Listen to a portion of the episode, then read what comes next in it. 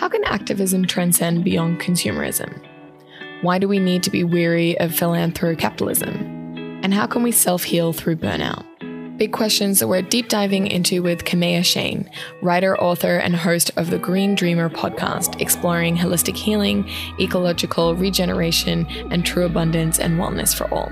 It's time to live wide awake. Hey, it's Steph Dixon, and welcome to the Live Wide Awake podcast. This is a podcast about climate change and consciousness, sustainability and spirituality. Each week, a special concoction for your listening pleasure so that you can lead your most conscious life. We're going to be talking about fascinating yet sometimes complicated topics and breaking them down into digestible chunks so that we can live wide awake. If you haven't already, do hit that subscribe button. And if you love what you're hearing, consider supporting us on Patreon. Kamea Chayne is a creative writer and the author of Thrive, an environmentally conscious lifestyle guide to better health and true wealth.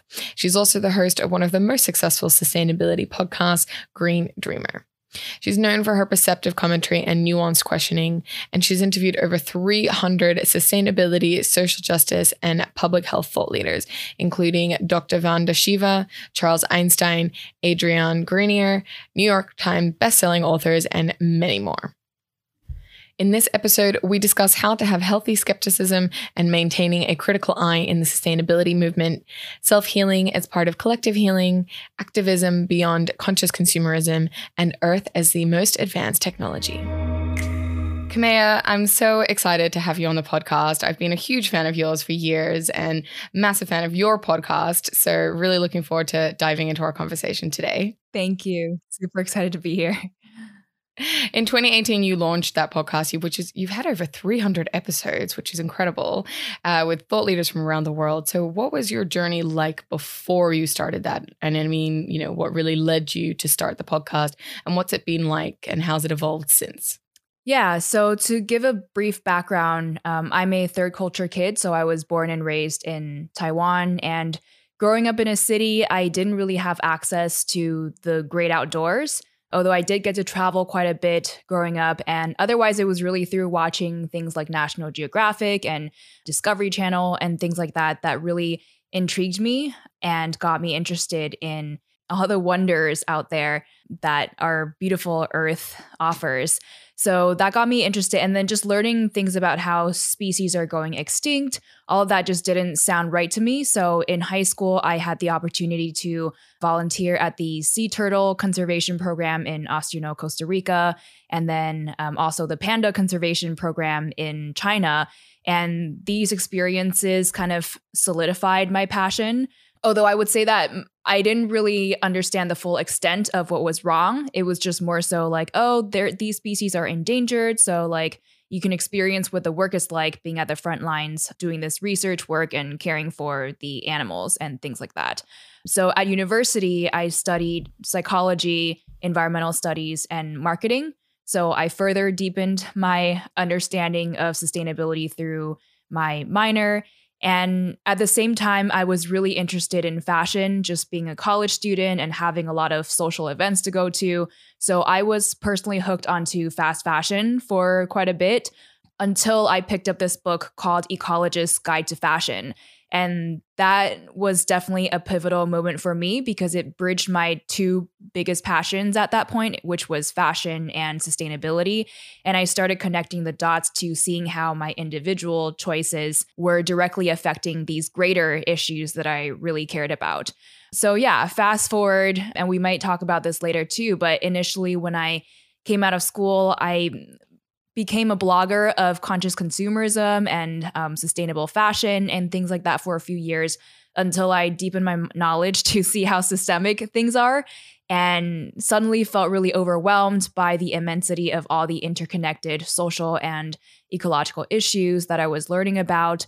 And for a brief period, I definitely felt overwhelmed and kind of in a state of helplessness and hopelessness, as I think a lot of people in this space can relate to.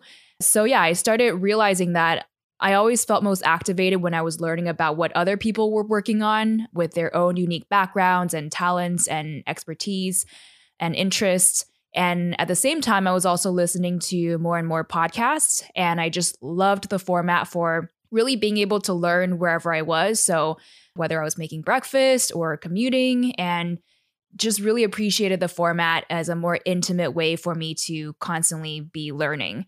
So then I took the two ideas together and was like, oh, maybe I should start a podcast and, you know, talk to people who are on the front lines and who are doing really incredible things in their fields and hopefully be able to inspire myself, but also a lot of other people who, like me, were feeling that sense of doom and gloom and uncertainty of how they can contribute in their own ways.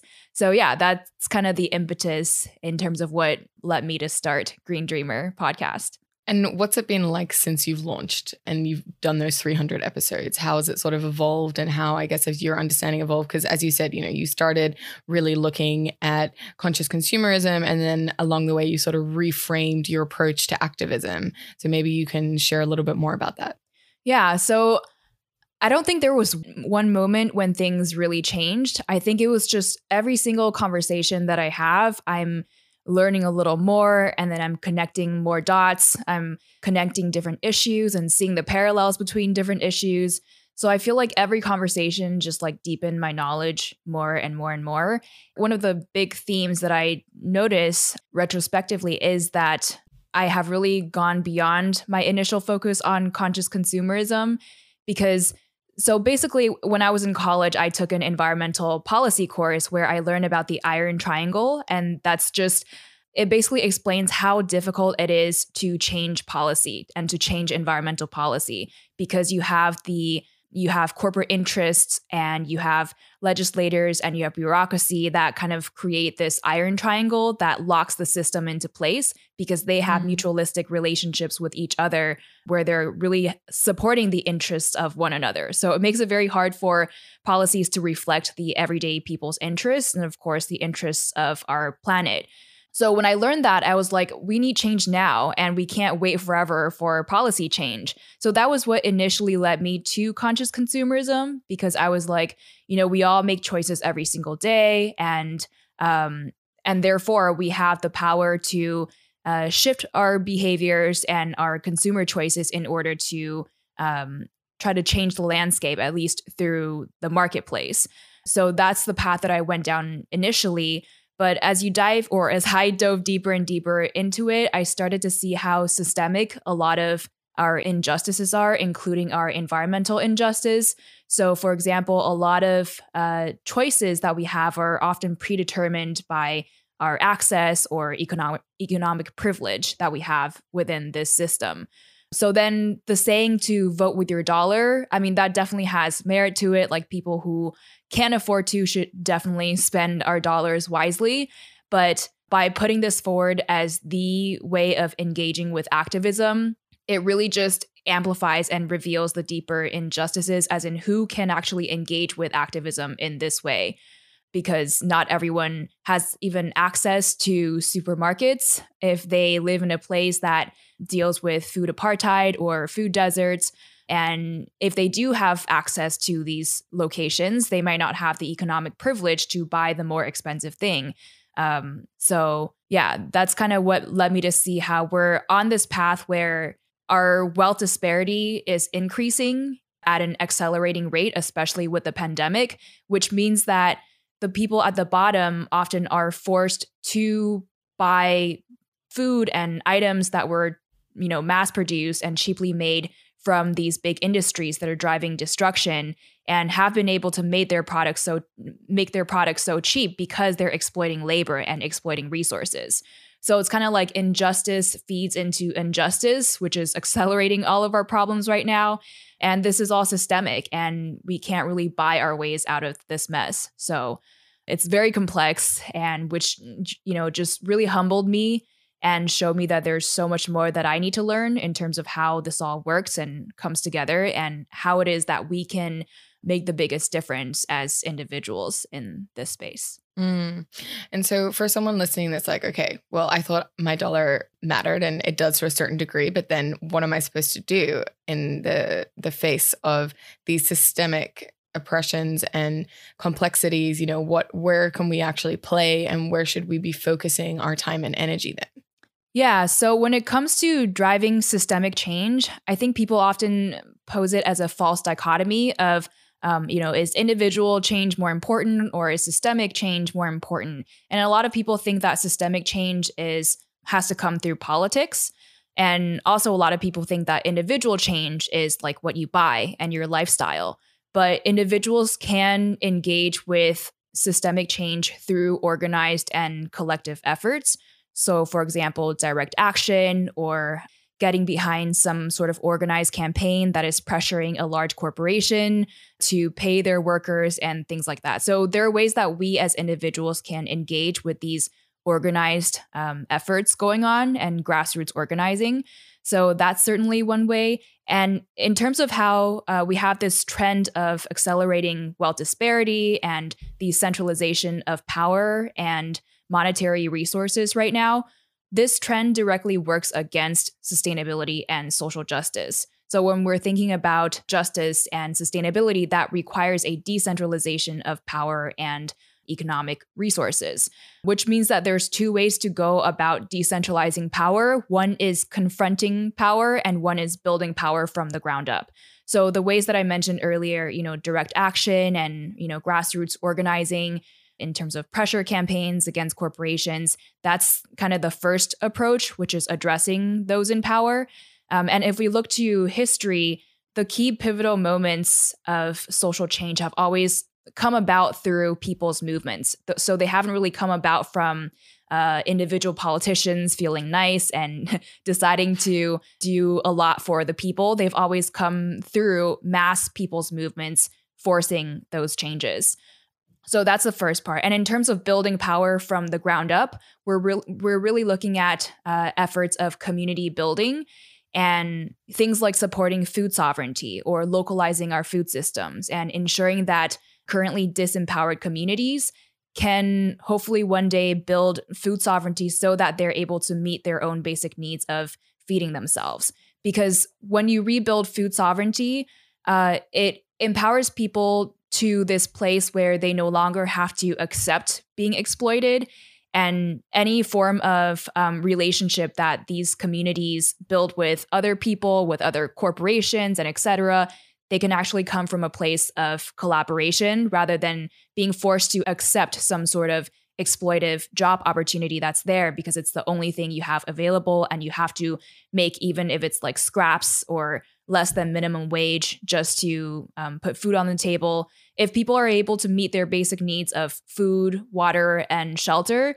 then people have a lot more leverage in deciding what they are okay with and what they're not okay with so, yeah, those are kind of the two broad categories. So, one is organizing against those in power, and the second one is supporting community building efforts and regenerative and restorative efforts from the ground up. Mm, thank you so much. I think that's really clear. And I guess it comes back to this concept of our collective efforts and actions are, are really where where we have the leverage and really where we can actually start to shift things on a really big scale. And I think that's when people can find and discover that actually, yes, my actions matter. Because I think sometimes people get lost in like, oh, I'm just one person, you know, what can I really do about it? But actually, all those people add up together to be something that can do something about it you know and i think that's that's an important thing for us to remember that it does it does matter what we do and where we're putting our energy and attention I don't want to dismiss conscious consumerism. So I think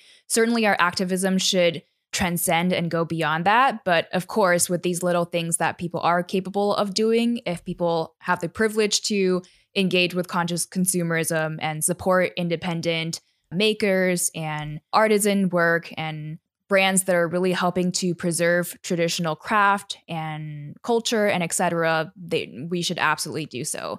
But yeah, just in terms of what is it that can really transform our society, I think we have to go beyond that to look to efforts that are more collective. Yeah, no, I think that makes a lot of sense. It's the next wave in the journey. And I think as more people move through it, then they'll start to understand that more and see the bigger roles that we can play. And so I just wanted to kind of zoom in a little bit more on what you're talking about because a lot of the work you've been sharing recently talks about sustainability as, as a movement being fractured and how our systems are actually designed to exploit and extract. And then you also talk a lot about environmentalism actually creating injustices. So I wondered if you could sort of hone in a little bit deeper so that we can understand how the system really is designed this way. Yeah, so when we're talking about the system being exploitive and extractive, we're really talking about the capitalistic economic system, as in, this system has been set up in a way that's predicated on endless economic growth. And if it doesn't grow, then people are going to go out of jobs or people's livelihoods are going to be negatively affected because in this system, people are reliant on jobs in order to meet their basic needs. But even when the economy is quote unquote growing, at least in the US, although this is also true globally, wealth disparity is still on the rise, along with economic growth being on the rise. So, economic growth does not equate with improved livelihoods for the average person and for the majority. And the gains of economic growth primarily made possible through the exploitation of labor, of the working class people, and through the exploitation of resources as well, all these gains are disproportionately going to people and corporations at the very top. So, yeah, that's what I mean when I say that we're kind of locked into a system of injustice. Uh, because this is what the system incentivizes. And even if we're talking about the solutions coming out of this current system right now, well, research funding disproportionately goes into solutions that are scalable and even patentable with a potential return on investment for the companies and people investing and putting the dollars into these forms of research. And then of course, whatever they end up innovating through this R&D, the corporations backing these developments also have more money to build relationships with the press and spend a lot of money on PR and marketing to make the headlines, which then skews the media landscape in favor of stories that they push and through like the advertising world as well. So people generally have a, I would say, like a skewed understanding of where our solutions lie because this leads to a disproportionate hype for things like carbon capture or patented lab grown meats or you know these a lot of these techno fixes to our problems. And what gets overlooked are really indigenous and place-based solutions. So for example we know that indigenous peoples make up 6% of our global population but steward 80% of earth's biodiversity. And that to me just says everything because biodiversity mm. is integral to while addressing our sixth mass extinction, but also biodiverse and healthy ecosystems are integral for healthy carbon cycles and water cycles that regulate the climate. So, yeah, so what gets overlooked are solutions like this, where it's kind of inappropriate to see them as investment opportunities. Because when we're talking about restoring and healing and giving back, sometimes those things should not inherently be extractive. So, this is just an example of how even the best solutions coming out of this current extractive system, they're still looking for ways to extract from these solutions when we're talking about things like impact investing and proven solutions such as indigenous land stewardship largely are sidelined. And so, on a related note, in terms of environmental solutions that have been driving injustice, one example of this is the Sengwer forest people in Kenya are actively being displaced and bullied, and their houses literally burned down by a corrupt forest service in the name of carbon offsetting schemes. So they're getting a lot of pressure from the World Bank and international players to set up these carbon offsetting schemes primarily for corporations and people in the West that want to offset their emissions in order to feel better about the more consumptive lifestyles and and practices so, yeah, what we're not seeing is that sometimes, in the name of environmentalism, indigenous peoples are being displaced from their lands for these carbon offsetting schemes. And of course, there's a lot of nuance. There are some where indigenous peoples have been able to conserve their lands because they've worked through carbon offsetting schemes and there are ones where they've been displaced and harmed by it so i don't want to paint a broad stroke because there's a lot of nuance in it but for people that do want to engage with um, sustainability in this way, it's just really important to know that not everything that has been labeled green or sustainable or climate friendly ultimately is entirely positive. So we have to keep staying critical and and curious about everything. Yeah, I guess uh, this is where it gets really complicated for people and it gets so confusing as well to try and navigate through and actually understand okay, so what actually is happening in the world? Like what can we trust? There's just so many opinions is what i'm basically saying. And and so you know exactly what you've just said you know sometimes it really works and the indigenous peoples were able to work with the corporations to preserve their land but also be part of the carbon offsetting and other times they're being offset. And so it's just so confusing. So how do you think we can really navigate through to find the truth or to remain critical without being I guess, negative or jaded and just perpetually disappointed in the system? I think I'm pretty cynical at this point. Just, you know, learning how corrupt a lot of people with power are. And I think it's healthy to have some level of skepticism of everything so that we can look at everything with a critical eye and to not take anything at face value. And in terms of navigating it, I think it's really just about asking more questions and not automatically trusting what people are saying. Even a lot of these certifications coming out, like there's fraud in a lot of these certifications. So even that you can't really trust at face value. So, for example, with the USDA organic, I know there are struggles with a lot of organic farmers who are leading the charge to make sure that hydroponically grown foods cannot achieve the USDA organic certification because it does not help to restore soil health and it does not work with the land. But it's like a billion dollar industry with hydroponics and they have a lot of power. So, so far at least, even though organic elsewhere globally in Europe and elsewhere hydroponics are not allowed, in the US it is allowed. And so a lot of consumers don't know that. And a lot of consumers also don't know that CAFOs or factory farmed meats can still be organic if their feed is organic. So there's a lot of things like that that a lot of people don't really know about even the certifications that are supposed to help us navigate this consumer consumerist world, this conscious consumerist world. So we just have to keep asking questions and especially with information coming out of the media and with info overload, it's really important to also be curious and critical about the sources and who they're getting their information from, who they're being sponsored by, who they're being paid, who has paid them, and just, you know, who these people are, what are their stances, who have they worked for before. Like all these questions are important to raise so that we can better calibrate the information that we're receiving to know whether they might be aligned with us or whether we have to take things with more grains of salt than other sources of information. So just we have to keep sharpening our critical thinking skills.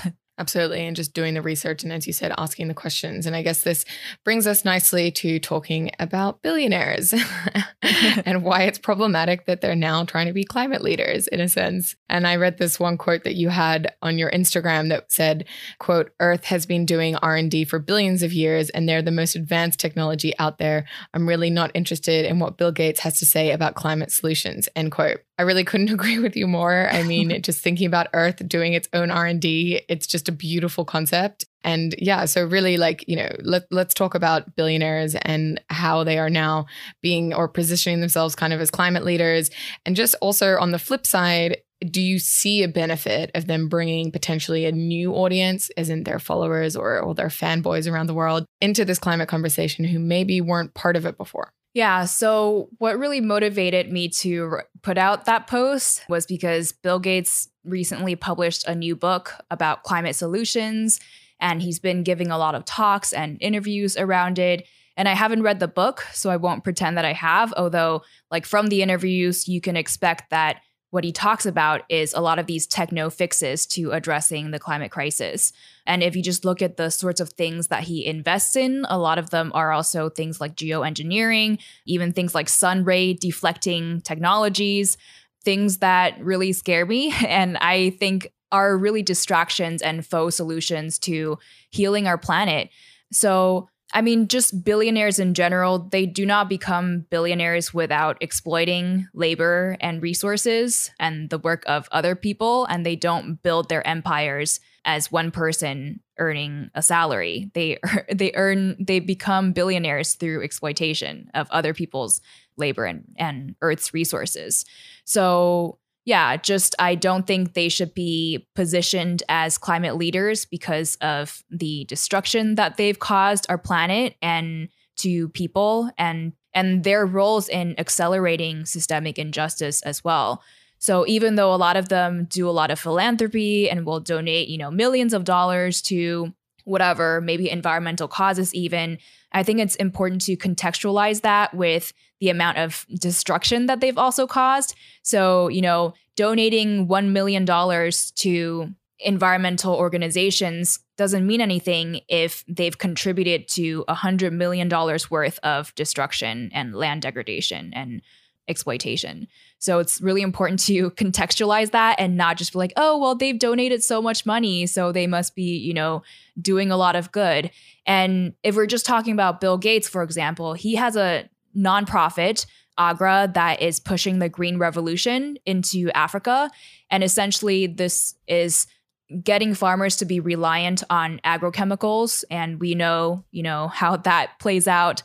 But essentially, by having farmers become reliant on seeds from these seed giants and agrochemicals, what that's doing is it's it's disempowering these communities and making them less food sovereign and more reliant on these big food giants and agrochemical companies who are then sucking the resources out of these communities. So, yeah, even when we're just talking about philanthropy from the billionaires, it's important to understand that through the lens of what's called philanthrocapitalism, as in they could be doing some sort of charity work that could be setting the stage for some sort of for profit innovation or other companies that they have investments in to be able to, you know, take advantage of the situation, if that makes any sense. Just philanthropy isn't all good. There are a lot of problems with the nonprofit industrial complex and philanthropy work in general. So, yeah, there's a lot more to unpack there. But in terms of whether there could be a good from billionaires lending their influence and publicity to these environmental issues like climate change, there's of course always nuance. So there definitely it definitely is possible that their influence will get more people into these conversations. But at the same time, if these people are listening to the billionaires because they really trust them and respect them, and now they're like, oh, we should talk about climate change because Bill Gates is talking about it. And if they're then listening to Bill Gates talk about where our solutions lie, as in these techno fixes that don't actually heal soils and heal lands and heal communities, then they're probably going to go on to also support those solutions pushed by the billionaires. So the caveat is it might add to the crowd of people that are supporting these faux solutions like carbon capture and um, sun ray deflecting geoengineering technologies and drive more money and funding and investments into those spaces. So there's definitely a positive in terms of raising awareness and publicity, but also some negatives in terms of further skewing the landscape in driving funding into these places and away from place based, decentralized, and indigenous led solutions. Mm, very, very valid points. And so do you think there is a place for these types of solutions there? I mean, I know you're saying that they're faux faux techno solutions, but do you think that they do actually provide any value in the grand scheme of things, or do you really think that we all need to be pushing for uh, the points that you raised earlier about decentralization and regenerative uh, solutions? And how, if if that is the answer, then how can we really do that when now all these billionaires are coming out with these kind of uh, conversations, which are yeah, they have a lot of influence and a lot of money to back that up. Yeah. In terms of whether there's a place for things like techno fixes, I'm hugely skeptical. I mean, if we just look a little bit into our history, every time there's a techno fix for some problem, what usually ends up happening is they create a whole new set of issues that then have to be um, dealt with later on. And if we're talking about technology in general, or even things like renewable energy and quote unquote clean energy, that doesn't come out of thin air and they have to be manufactured and they require the mining of rare earth metals. And that process is hugely toxic and polluting to the communities. Um, it requires converting land and deforestation, and sometimes blowing up mountaintops to um, to set the stage for open pit mines and things like that. So even things like renewable energy that people are seeing as the solution to the climate crisis, there's a lot of environmental harm and harm to mining communities that is coming from this quote unquote green energy transition. So anything that involves technology and these giant infrastructures, that's going to have some sort of ecological harm because they rely on still finite resources, still polluting extractive processes, still polluting water and air for communities that are in the proximity of these sites. So, my take on techno fixes in general is that there's certainly maybe some cases where they could help provide immediate resources to communities in need. So, again, I don't want to paint a broad stroke, but generally speaking, when we're talking about healing our lands, I don't think we should focus on things that would require more extraction to to suppress and address the symptom of the climate crisis, which could be CO2 levels. So, if you're looking at CO2 levels and excess CO2 levels as a symptom, and you're seeing carbon capture as a way to mitigate this symptom, then you're not addressing the deeper root causes of ecological breakdown that's breaking our carbon cycles and making our lands incapable of regenerating themselves and sequestering carbon in that way. So I think if we really want to heal our planet, it's about restoring and regenerating ecosystems and it's about extracting less and not extracting more. That's my take on it. And I forget if you had a second part to that question. I mean, I think you've answered it. That's great. I guess this is a really sad thing. You know, we have, like, the earth has everything that we need, even to as you say, sequester carbon out of the atmosphere, but we're just destroying all those natural ecosystems and extracting all of the resources to then create more problems. And it's just like this vicious cycle. But I think the machine is so big and it's running so fast. I mean, how how are we really going to be able to stop it in our lifetimes? I do you have hope in, in that sense, or I mean, I know you said you were quite skeptical and cynical at the stage, but yeah, do you think we're going to see turnarounds and shifts within our lifetime? I don't know if we're going to see this sort of deep systemic change within our lifetime, although it's certainly possible that we get to a point where the climate crisis is hugely causing disaster and forcing change because we can either embrace change and sort of lighten the blow from the harms and pains that will come through such a large systemic shift or if things keep going as is, we're going to be forced to change at a certain point, just out of the biology and physics and conditions of the world forcing us to change. And if we get mm-hmm. to that point, it's not going to be pretty. There will be a lot of struggle and a lot of pain and a lot of violence. And the current system is already violent against the land and against a lot of people. So, yeah, I don't think change will ever come about easily. And where I find my hope is really in community based projects and projects of healing and restoration and regeneration, because a lot of people are working on these things in the midst of all these, you know, heavy issues that are happening right now. A lot of people are working on community building and working on food sovereignty to ensure that they can feed their communities so that they don't have to keep being forced to make choices that further empower the system and they can really meet their own basic needs and not really cut themselves off entirely, but at least not need to buy cheap food and cheap products from the system, which further empowers it, for example. Um, so yeah, that's where I find my source of hope is looking to people at the front lines who are organizing against projects of extraction or otherwise organizing in support of collective healing and regeneration. Mm. And so I wanted to touch a little bit on burnout because I think the last six to 12 months has been particularly exhausting for so many people uh, around the world. And especially, I've seen a lot of people in the activism space as well. And I've been absolutely exhausted and definitely experienced it. Still kind of trying to recover a little bit, to be honest. And so, how did you sort of realize? Because you also spoke about the fact that you'd hit a burnout at the end of last year. So, how did you realize that you sort of hit that? And what have you been doing to recover and to sort of heal out of it? Yeah, this is so relatable. Yeah, so I definitely burned myself out towards the end of 2020. And I think I realized that when I started slowing down. So over the holidays, I took a week or so off from my regular schedule of working. And I had to spend the holidays alone um, here in California because most of my family's in Taiwan and I just couldn't travel back and have to quarantine for two weeks because it just it didn't make sense. So I had to spend it by myself and it was definitely lonely and kind of depressing to have to do that while seeing all my friends with their families and loved ones and things like that. So that definitely affected me emotionally and mentally.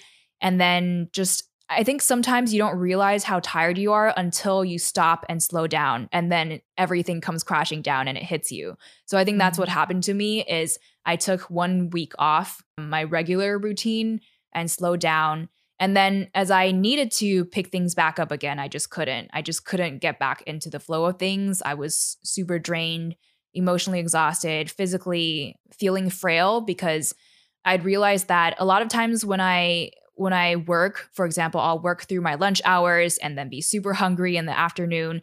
So I just a lot of times I wasn't really mindful of taking care of my personal health through the work that I was doing. And certainly 2020 was a year of emotional roller coaster with everything that was happening politically and all of that stuff. So, yeah, I think everything just came crashing down on me over the winter holiday. And I realized that I needed to take some time to focus on healing myself. So, I allowed myself to disconnect from social media and the internet a lot more throughout the month of January. I barely posted anything to socials. And I definitely made sure that I nourished my body with um, nutritious food. And I was more active in taking my dogs out on walks every morning. Although I'm kind of losing that routine now again. So I need to keep that going and pick, pick that back up. And certainly just having more time to sit and not physically do anything or to be scrolling through my phone, to just do nothing and we're so trained into thinking that we have to be productive all the time. But when we slow down and li- literally do nothing, that is sort of productive in a different sense that we forget about. So it's productive in healing our minds and bodies. It's productive in maybe sparking some sort of creativity or creative inspirations that we wouldn't otherwise have gotten if we didn't have those quiet moments to ourselves. And so, yeah, I just took a lot more time and allowed myself to go against what the dominant culture tells me to do, which is that I need to do things faster and be more productive and get more things done, or otherwise I should be ashamed of myself or feel guilt over that.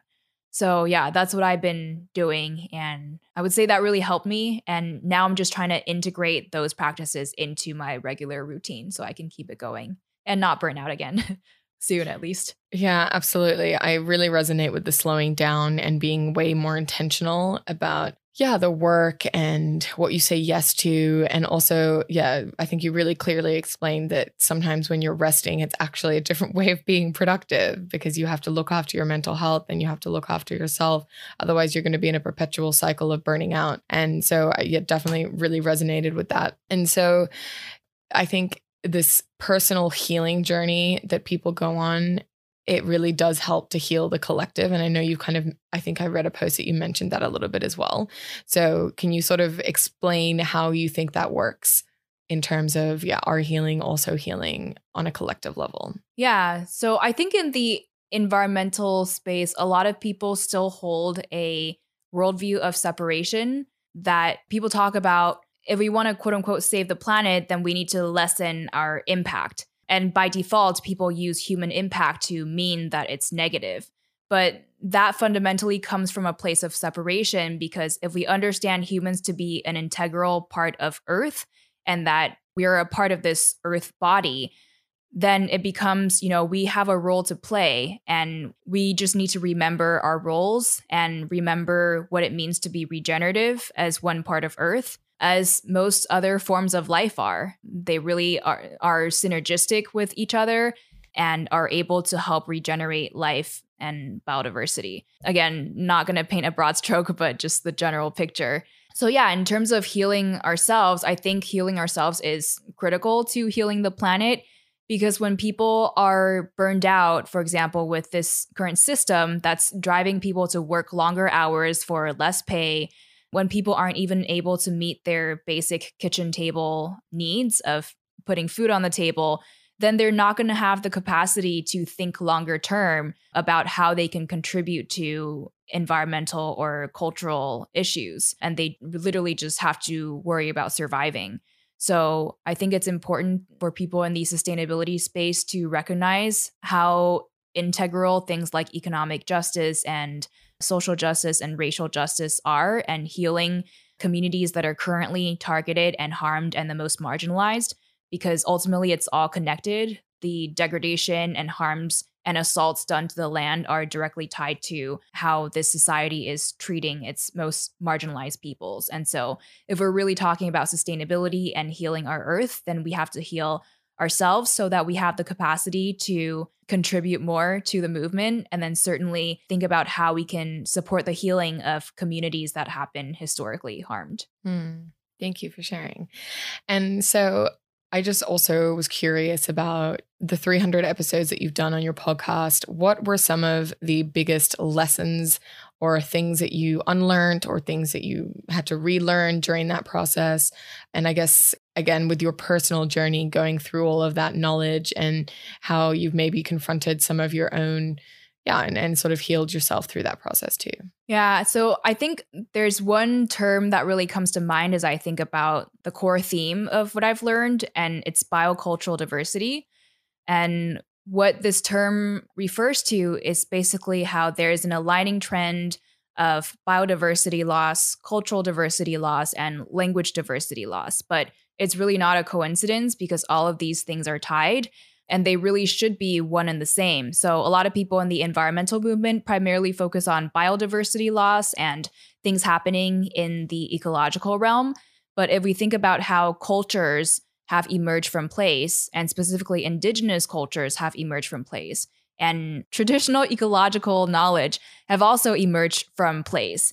And if we think about how diverse our landscapes are across the planet, how the species native to every region is so different than the ones that are native to other places, and also how indigenous languages and vocabulary also emerge from place, it becomes really clear that in order to regenerate and restore our degraded lands, we need to look to indigenous leadership and uh, indigenous communities that still have these place based knowledge in terms of what it means to heal these very specific ecosystems. So I think that's really important. And by having this sort of realization, what I've come to see is that our solutions aren't going to come from a lot of these one size fits all approaches that are being pushed or that get the most hype. So there's not going to be one diet that is literally best for the planet because it's it's important to contextualize with the bioregion that you're talking about or it's important to contextualize with cultural history as well. So yeah, just there's not going to be a one size fits all approach to anything and even when people look to things like ecological impact assessments and look at this crop uses this amount of water to grow, that crop uses that amount of water to grow, none of that really matters because it's not about the most sustainable, it's about the best fit for this specific bioregion. So, cotton, for example, requires a lot of water to grow, but that becomes less relevant if we're talking about that cotton being grown in a region where it's bioregionally appropriate to grow in, where it naturally rains a lot, and therefore the water use is is not as relevant because the water is there compared to that cotton being grown in a region that doesn't rain a lot and you have to import that water from elsewhere in order to grow. And then also, it's also different if we're talking about land that is really degraded and dried up, where every time it rains, the water just runs off because the land is so dried up that it can't absorb the water, compared to land that is really healthy and the vegetation there have extensive root systems and deep root systems so that the land can act like a sponge.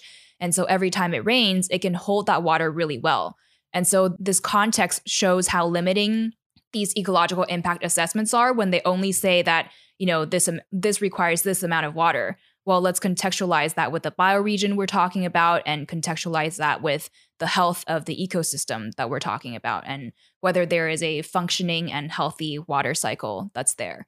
So, yeah, it's really important to contextualize everything, really prioritize and uplift place based solutions, and certainly the leadership of Indigenous environmental leaders as well. Mm. And how do you think that we can live wide awake? I, I love I love the phrase. I think I would go back to it needing to start from our own selves. So being really attuned to our bodily needs because when all of our senses are functioning optimally because we've really nourished our bodies and taken care of ourselves and listened to our own needs, then we're going to have the capacity to be more in tune with the needs of other people around us. We're going to be more sensitive to how our loved ones are feeling, whether there are certain needs that we can help support.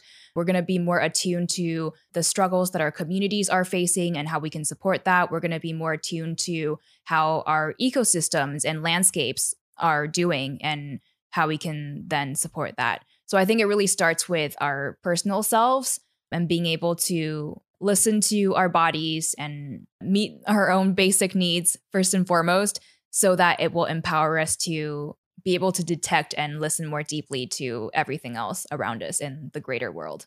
Yes, absolutely. Inside out jobs. That's what we need to do.